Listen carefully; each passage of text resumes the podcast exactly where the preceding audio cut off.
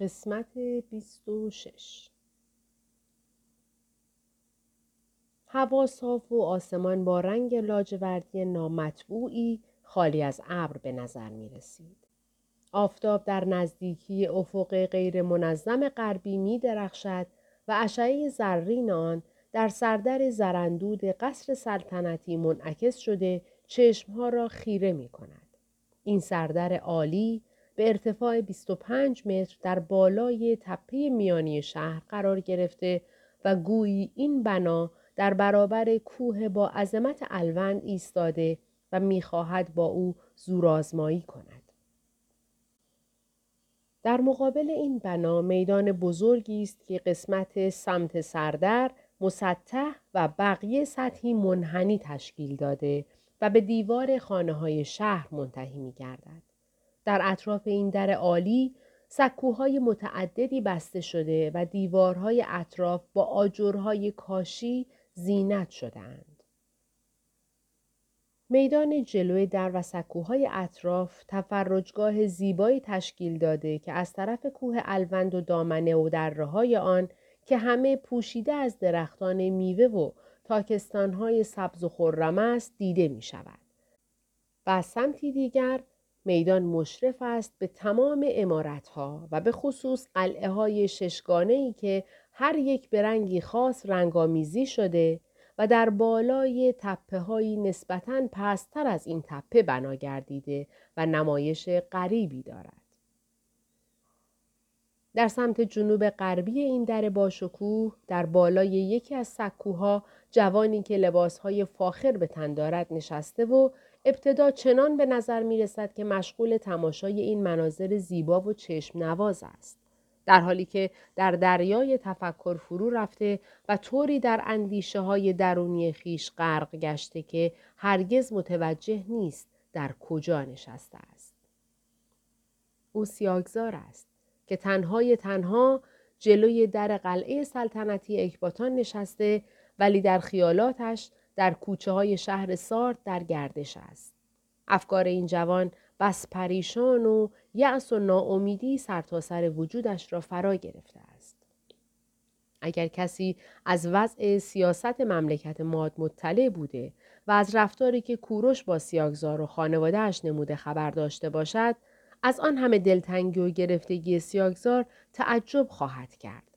زیرا پس از آنکه سلطنت از دست آزیدهاک خارج شد، همه فکر می‌کردند که او و پسرش کشته می‌شوند، در حالی که کوروش در همان ابتدای کار ریاست قشون ماد را به سیاه‌گذار سپرد و در سفر دوم خود از فارس به اکباتان همه امور این کشور را به او واگذار نمود، به طوری که گویی سیاه‌گذار همچون سلطانی مقتدر و مستقل در مملکت پدر خیش حکمرانی می‌کند.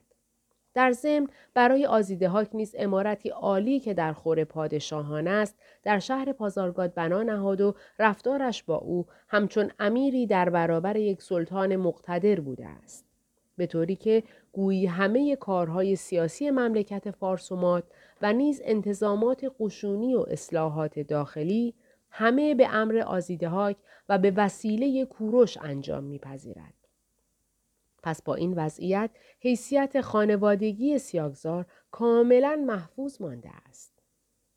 اما کسی که باید کشته میشد ولی اکنون چون سلطانی مقتدر زندگی می کند چرا باید اینقدر دلتنگ باشد؟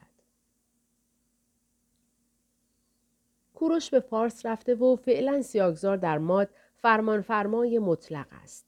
تمام بزرگان ماد در اطاعت او هستند و احکام او طوری در این مملکت به اجرا گذاشته می شود که حکم پدرش در زمان سلطنت وی چنین نفوذی نداشت. اکباتان نیز در نهایت آبادی و زیبایی است. هوا صاف و منظره الوند که با افق درخشان به سمت غرب قرین گردیده بسیار دلکش و دیدنی است. ولی گویی سیاه‌گذار هرگز این زیبایی ها و دیدنی ها را نمی بیند و نمی داند و حتی منظره او غیر از این مناظر است. تماشاگه وی در عالم اندیشه ها و خیالات است. این عشق و غم جدایی از معشوق است که سیاه‌گذار را در دریای غم غوطه‌ور ساخته. خیالات او همه بدین علت است که چند ماهی از جوپیتر خبری نرسیده و از هرمز نیز هیچ اطلاعی ندارد. از طرفی هم کرزوس از عشق سیاه‌زار نسبت به دختر برادرش مطلع شده و می‌خواهد این مطلب را وسیله پیشرفت مقاصد سیاسی خیش قرار دهد. او انقدر مطمئن شده که با خط و امضای خود برای سیاه‌زار معاهده نامه‌ای فرستاده و از او حمایت کرده است.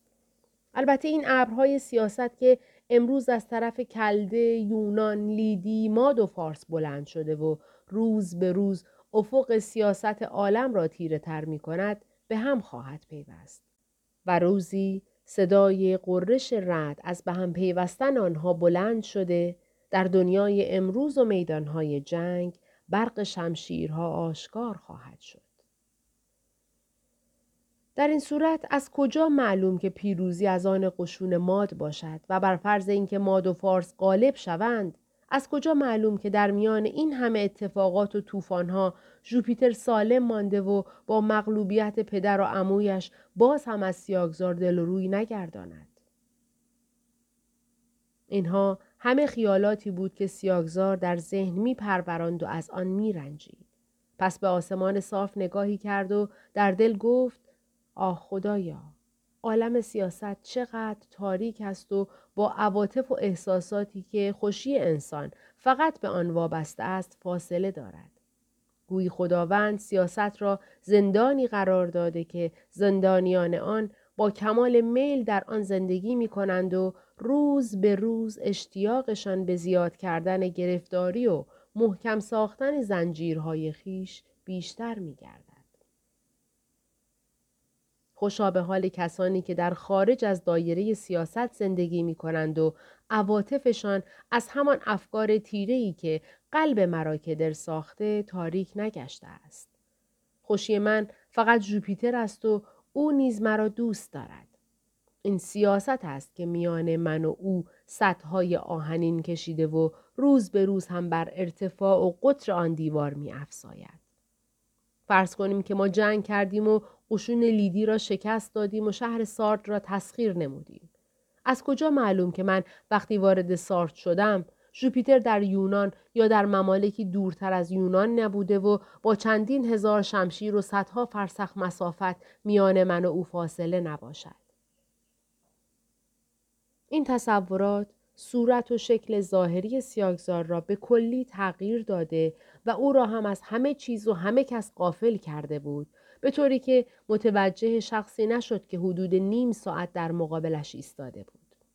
در مدتی که سیاه‌گذار مشغول گردش در عالم تصورات بود، آسمان از ابرهای خاکستری رنگ پوشیده شده، مه غلیظی قله الوند را پوشانده و آفتاب در پشت ابر پنهان شده بود. در این میان صدای مهیب قررش رعد سیاه‌گذار را از عالم بهت و حیرت بیرون کشید و به خود آورد. پس سر بلند کرد و شخصی را در مقابل خود دید که لباسی غیر از لباس اهالی ماد به تن داشت. آن شخص فوراً تعظیم کرد، پیش رفت و نامه‌ای را که مدت‌ها بود در دست داشت به سیاه‌گذار داد. سیاه‌گذار نامه را گرفت، به امضای آن نگریست و چهره گرفته‌اش به سرعت برافروخته شد و آثار شادمانی در آن ظاهر گردید. به سرعت لفاف نامه را که پارچه‌ای سفید و ابریشمی بود پاره کرد و لفاف دیگری از پوست آهو دید. لفاف دوم را نیز گشود و نامه را بیرون آورد. دوباره به امضای آن چشم دوخت، اما این بار با یأس و ناراحتی آن را کنار خود گذاشت و بدان خیره ماند. دست راست را بر پشت دست چپ گذاشته، حدود دو دقیقه با حالی پر از تحیر و تأسف کاملا ساکت و بی حرکت بدان نگاه کرد. سپس با کمال اندوه و تأثر آن را برداشت. در واقع سیاه‌گذار نامه اول را با امضای هرمز دید و انتظار داشت که در لفاف دوم امضای معشوقه اش را ببیند، در حالی که چنین نبود و آن نامه در دو لفاف پیچیده شده بود. پس با بی‌اعتنایی شروع به خواندن نامه کرد. حضور مبارک والا حضرت ولی نعمت خیش عرض می کنم. می دانم که پس از گشودن نامه دلتنگ خواهید شد. ولی بنده اطمینان دارم که اگر این نامه را تا آخر بخوانید، پس از پایان به مقصودی که دارید نائل خواهید آمد. خواندن این کلمات حال تأسف و ناامیدی سیاگزار را از بین برد و برای خواندن بقیه مطالب آمادگی بیشتری به خود داد. سپس دوباره شروع به خواندن کرد. در نامه قبلی عرض کرده بودم که چند روز دیگر عازم یونان هستم و چنین نیز شد و با کسی که راهنمای من بود به طرف آن مملکت عازم گردیدم. من اصلا دریا را ندیده بودم و جز در خشکی سفر نکرده بودم. اولین بار که سوار کشتی شدم خیلی ترسیدم و از صدای پاروها و حرکت ملایم کشتی چنان وحشت زده شدم که خیال می کردم همکنون غرق خواهم شد. ولی پس از آنکه کشتی قدری پیش رفت دلم آرام گرفت و از وحشتم کاست. کم کم کشتی را مرکبی ممتاز و مسافرت دریایی را تفریح بسیار خوبی یافتم. از این مسافرت بسیار خوشحالم و از والا حضرت که وسیله این مسافرت را فراهم آوردند بسیار سپاسگزارم. زیرا من از زندگانی در ممالک غیر و گردش در شهرها و دیدن مردمان مختلف چیزهای بسیار آموخته و تجربه‌های مفید کسب کردم. من اغلب شهرهای بزرگ و معابد یونان را دیده و با طبقات مختلف مردمان این مملکت تا حدودی معاشرت کردم و به اغلب عادات و اخلاق اهالی آن مملکت آشنا شدم. من فعلا زبان یونانی را به خوبی حرف زده و خط آن را می توانم بخوانم. اما بیش از این نمی خواهم حرف را به درازا بکشانم. مملکت یونان مملکتی است کوهستانی و اطراف آن را از سه طرف دریا فرا گرفته است. هوای این سرزمین گرم است و با آنکه در مجاورت دریاست اما خنک نیست. به همین دلیل اهالی اینجا با لباس و خوراک اندکی روزگار می‌گذرانند. اهالی اینجا دو طبقه اند. طبقه خانواده‌های محترم که خود را از اولاد خدایان می‌دانند. آنها در لباس و خوراک به تازگی از اهالی لیدی تقلید می‌کنند و اغلب عمارت‌هایشان مانند عمارت‌های سارت ساخته شده. لباس و خوراک و زندگی قدیمی یونانیان را در طبقه دیگری که هنوز با تمدن آسیا آشنا نشده اند می‌توان دید. این طبقه لباسی بلند از جنس پشم یا کتان می‌پوشند. لباس زن و مردشان بسیار شبیه هم است و کفش آنها تخت چوبی است که با تسمه‌ای آن را به پا محکم می‌بندند. مردان اغلب ریش و سبیل خود را می تراشند و سر برهنه راه می روند. زنان گیسوان خود را جمع کرده در پشت سر می بندند. فقرا خوراکشان نوعی نان کلفت و سخت الحلقوم است و اغنیا زیتون، باقلا، پیاز و انجیر را بهترین غذای خود می دانند. خانه های اینها گلی و بدون پنجره است.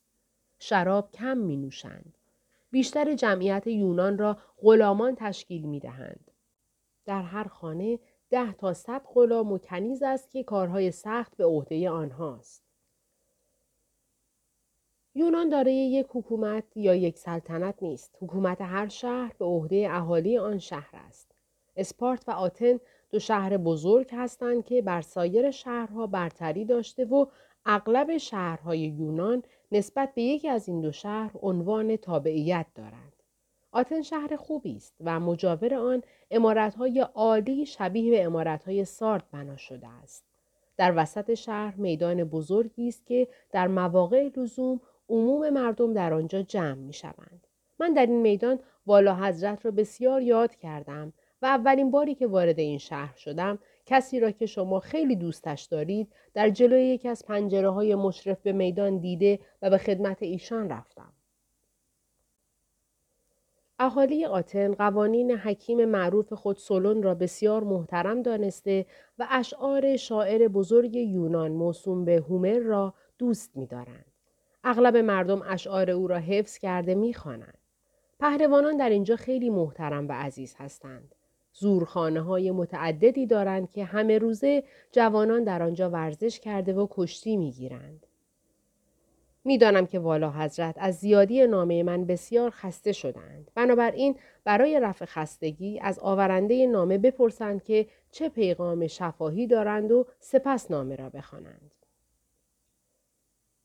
سیاکزار فوراً نامه را زمین گذاشت و رو به قاصد نمود و گفت پیغام شفاهی چه داری؟ قاصد به آرامی جواب داد لفافه پوستی نامه را روی آتش بگیرید. خطوطی در آن خواهید دید. سیاکزار فوراً به یکی از ملازمان خود که دورتر از وی ایستاده بود اشاره کرد تا جلوتر بیاید. سپس امر کرد تا منقلی از آتش حاضر نماید. چند دقیقه بعد آتش حاضر شد. کم کم باران می‌بارید. سیاکزار به پناه یکی از طاق‌نماها رفت، پوست مزبور را روی آتش گرفت. به محض اینکه پوست کمی گرم شد، خط زرد خوشرنگی در آن نمایان گردید. سیاکزار طبق معمول امضای نامه را نگاه کرد. چشمانش از خوشحالی برق زد و دوباره پوست را روی آتش گرفت تا تمام کلمات آن آشکار شد. سیاکزار سر از پا نمی شناخت. با شادی غیرقابل وصفی شروع به خواندن کرد. شاهزاده محترم، نویسنده نامه بر سر پیمان خویش است و عواطف ساده و بی‌آلایشی را در قلب خود جای داده و در دل غمگین خویش پرورش می‌دهد. آرزوهایی را اسباب تسلی خاطر خویش قرار داده که رسیدن به آنها در نظر دیگران مشکل بلکه محال است. گردش روزگار دردهای بی‌درمان و غمهای بی‌پایان را برای من کافی ندیده و می‌خواهد محبت ساده و دوستی پاک مرا با دسیسه ها و حیله های سیاست آلوده نماید. من برای وفای نذری که کرده بودم به یونان سفر کردم و گمان داشتم که این سفر دلتنگی و گرفتگی قلبم را تا اندازه‌ای خواهد کاست، ولی علی‌رغم این عقیده احساسات و عواطف درونی من همان احساساتی است که شما ننوشته می‌دانید. در دل من آتشی بود همچون آتش مقدس مملکت شما که در مجمری نهاده شده بود. نه امواج آبهای دریای اژه توانست آن را خاموش کند، نه خاک یونان و گردش در شهرهای آن از حرارتش توانست بکاهد. طلعت حور بهشتی ز دل من نبرد، حسرتی که از رخ آن حور شمایل دارم. قربانی خود را به معبد دلس تقدیم کردم. در عبادتگاه دلف پرده‌های قیمتی آویختم. اغلب شهرهای یونان را گردش کردم، ولی این کارها نه تنها ذره‌ای از غمهای مرا نکاست که روز به روز بر غمم افزود. دوباره به شهر سارد برگشتم و متوجه شدم که از قول من به شما نامه‌های دروغین نوشته و شرط‌هایی کردند. پس غمی دیگر بر دلم نهاده شد. به شما صریحاً عرض می‌کنم که محبت ساده من به هیچ شرط و قیدی آلوده نیست. پس از این به بعد نامه‌های واقعی مرا در ورقه‌های مانند همین ورقه با آتش ظاهر ساخته و بخوانید. اگر جز این نامه‌ای به شما رسید، حتی اگر به خط و امضای من هم باشد، از من ندانید. چه کنم که رسومات ظاهری اجازه نمی‌دهد که آنچه در عالم تصور من است در صفحه نقش کنم. آری، رسومات ظاهری اجازه نمی‌دهد که بیش از این خواسته‌های قلبی خود را ابراز نموده برایتان بازگویم. وقتی از یونان برگشتم، حکم کردند که چیزهایی را که خالی از حقیقت هست بنویسم و اگرچه تا کنون ننوشتم، ولی شاید بعدها مرا به نوشتن آنها مجبور سازند. به همین دلیل است که قبلا می‌خواستم این موضوع را به اطلاع شما برسانم. توصیه دیگر این است که به هیچ وجه به سخنان عموی من اعتماد نکنید و وعده هایی که به شما داده و معاهده‌ای که علیه پسر خواهر شما نوشته تماماً بی اساس بوده و از روی مصلحت زمان و غافل ساختن طرف مقابل است. خلاصه عرض می کنم که در راه آرزوی دل و در طریقه یگان مقصود قلبم چندین مملکت متفق شده و شمشیرهای خود را مانع قرار دادند. نامه به پایان رسید و سیاکزار آن را برای دقایقی در دست نگه داشت. او نامه هرمز را که ناتمام مانده بود فراموش کرد. به طرف افق غربی که از تراکم ابرهای بارانزا پنهان شده بود و حتی کوه الوند را نیز نامرئی می‌کرد، نگریست. گویی می‌خواست با نگاه ممتد خود فضا را شکافته و در میان آن مه غلیظ چیزی ببیند. پس از چند دقیقه نامه ژوپیتر را در جیب خود گذاشت و نامه هرمز را برداشته مشغول خواندن بقیه نامه شد. هرمز در ادامه همان سخنان قبلی چنین نوشته بود: یونان از نظر نیرو و جنگ هیچ ربطی به لیدی ندارد. یونانیان در تحمل مشقت، تمرینات جنگی و ورزش بدنی از فارسیان کمتر نیستند و در این سرزمین پهلوانی یکی از افتخارات بزرگ محسوب می شود. چندین بازی در میان مملکت یونان متداول است که کارهای پهلوانان را نمایش می دهد. این بازی‌ها در نزد آنان به قدری مهم است که یونانیان همواره منتظر فرارسیدن زمان آن هستند. همانطور که ما زمان فرارسیدن عیدهای بزرگ را مهم دانسته و انتظار آنها را می‌کشیم. آنها معابد متعددی دارند که متعلق به ارباب انواع می‌باشند. بازی‌ها در نزدیکی معابد برپا می‌شود. من فقط یکی از آن بازی‌ها را که در معبد دلف برپا شد و به خاطر حضور پادشاه لیدی بر اهمیت آن افزودند، خدمتتان عرض می‌کنم. معبد دلف در دامنه کوه فید واقع است. بنای این معبد را به آپولون نسبت می‌دهند و معتقدند که مار بزرگی در اینجا خانه داشته که به اهالی آنجا خسارت وارد می‌کرده است. روزی آپولون از اینجا عبور کرده، مار را کشته و این معبد را نیز برای خود بنا نموده است. اما بازی که در این محل برپا می شود و من نیز در آن حاضر بودم، موسوم است به لیتیک. یقینا اگر والا حضرت در روز بازی آنجا حاضر بودند، به من حق می دادند که این همه نامه را طولانی کنم. نزدیک طلوع همان روز وقتی از خواب برخاستم، هنگامه غریبی بود. دامنه کوه تا چشم کار میکرد پر از خیمه و خرگاه بود. از تمام شهرهای یونان و طوایف مختلف در آن مملکت آمده بودند. در طرف مشرق معبد خیمه مرتفع زنگاری و زیبایی برپا بود و در اطراف آن حدود سی خیمه دیگر که دور آنها را پرده زرد رنگی احاطه کرده بود. این خیمه ها متعلق به اعلی حضرت کرزوس بود.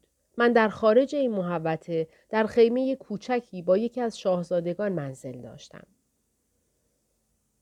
تازه آفتاب طلوع کرده بود و قبه طلایی گنبد رفیع معبد را روشن ساخته بود که صدای شیپور و طبل رسیدن روز بازی را اعلام کرد.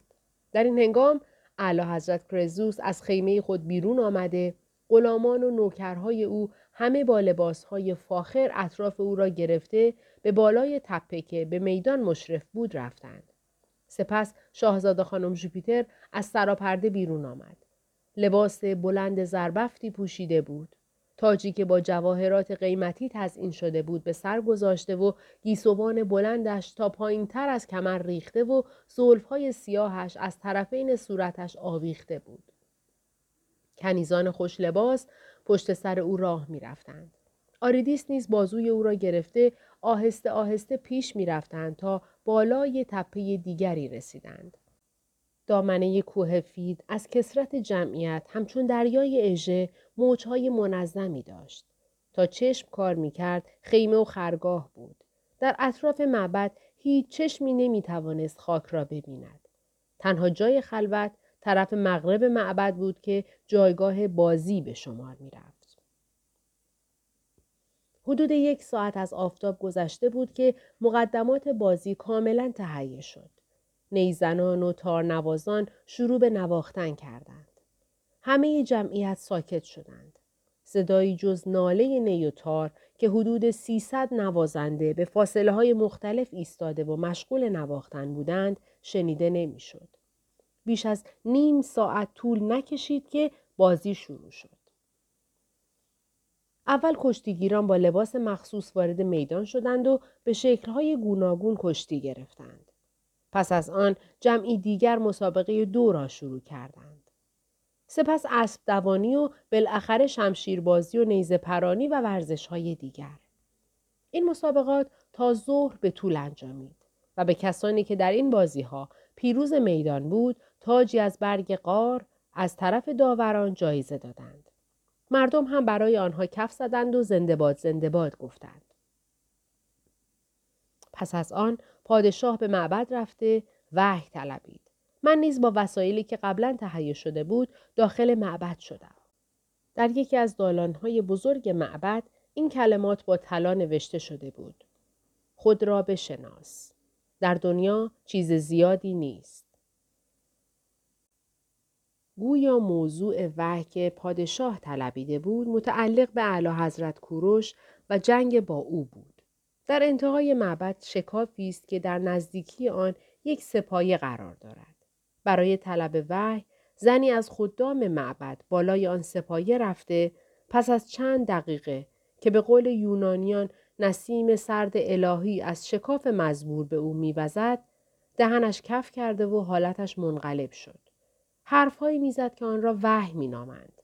آن زن در جواب کرزوس چنین گفت: این جنگ باعث انقراض سلطنتی بزرگ خواهد شد. من از طولانی شدن نامه خود عذرخواهی می‌کنم و در آخر لازم می‌دانم که عرض نمایم اعلیحضرت کرزوس معاهدات دوستانه میان خود و کوروش را امضا نمود و مسئله خواستگاری شاهزاده خانم ژوپیتر را نیز که جناب گیو فردا به طور رسمی اظهار می‌نماید جواب مساعد خواهد داد. البته به طوری که از یک خبرچین غیر رسمی تحقیق شده است، پادشاه این مطلب را قبول کرده ولی زمان عروسی را سه سال بعد قرار خواهد داد. از این مدت سه سال که کرزوس قرار داده است می توان فهمید که در این مدت کرزوس چه خیالی دارد و مشغول تهیه چه امری خواهد گشت. به هر حال احتیاط را نباید از دست داد. هرمز نه سفر. در مملکت لیدی هم اتفاقاتی مانند آنچه در ماد رخ می‌دهد در حال وقوع است. بدون آنکه نامی از جنگ برده شود، قشونگیری و تهیه ادوات جنگی شروع شده است و این موضوع فقط مخصوص دو مملکت ماد و لیدی نیست، بلکه یونان، آشور، کلده، فریژی، کاپادوس، ارمنستان، مصر، فارس، شوش و ایلام نیز مشغولند.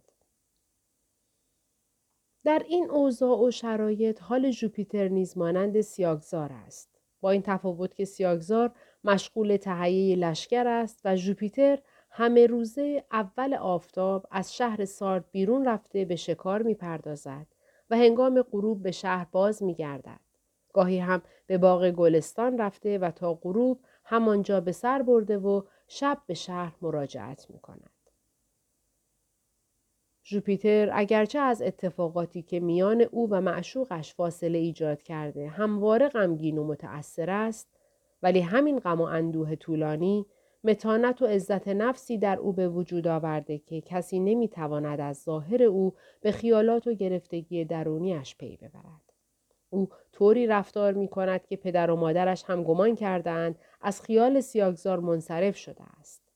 در این میان تنها کسی که از حال او باخبر است، خادمه کوچکش آریدیس است.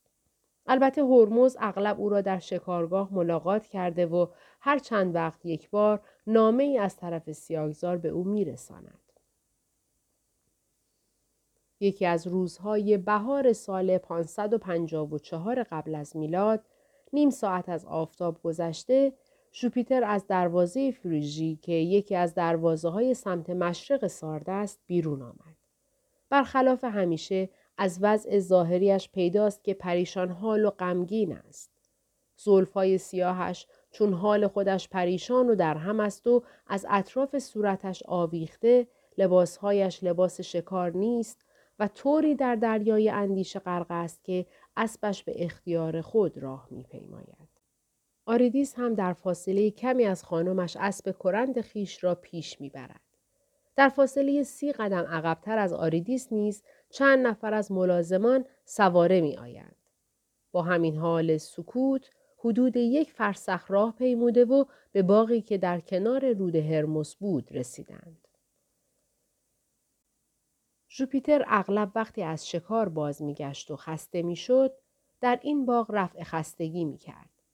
ولی امروز بدون آنکه به دنبال شکار برود، در آستانه در باغ پیاده شد و ملازمان خود را بیرون باغ منتظر گذاشت. خود با آریدیس وارد باغ شد. آنها از خیابان طولانی عبور کرده به عمارتی که در میان باغ بنا شده بود رسیدند. از پله‌های عمارت که سه پله بیشتر نداشت بالا رفته داخل اتاق کوچکی شدند. اتاقی با یک پنجره و قالیچه‌های کوچک که دو عدد صندلی و یک تخت خواب نیز روی آن دیده میشد.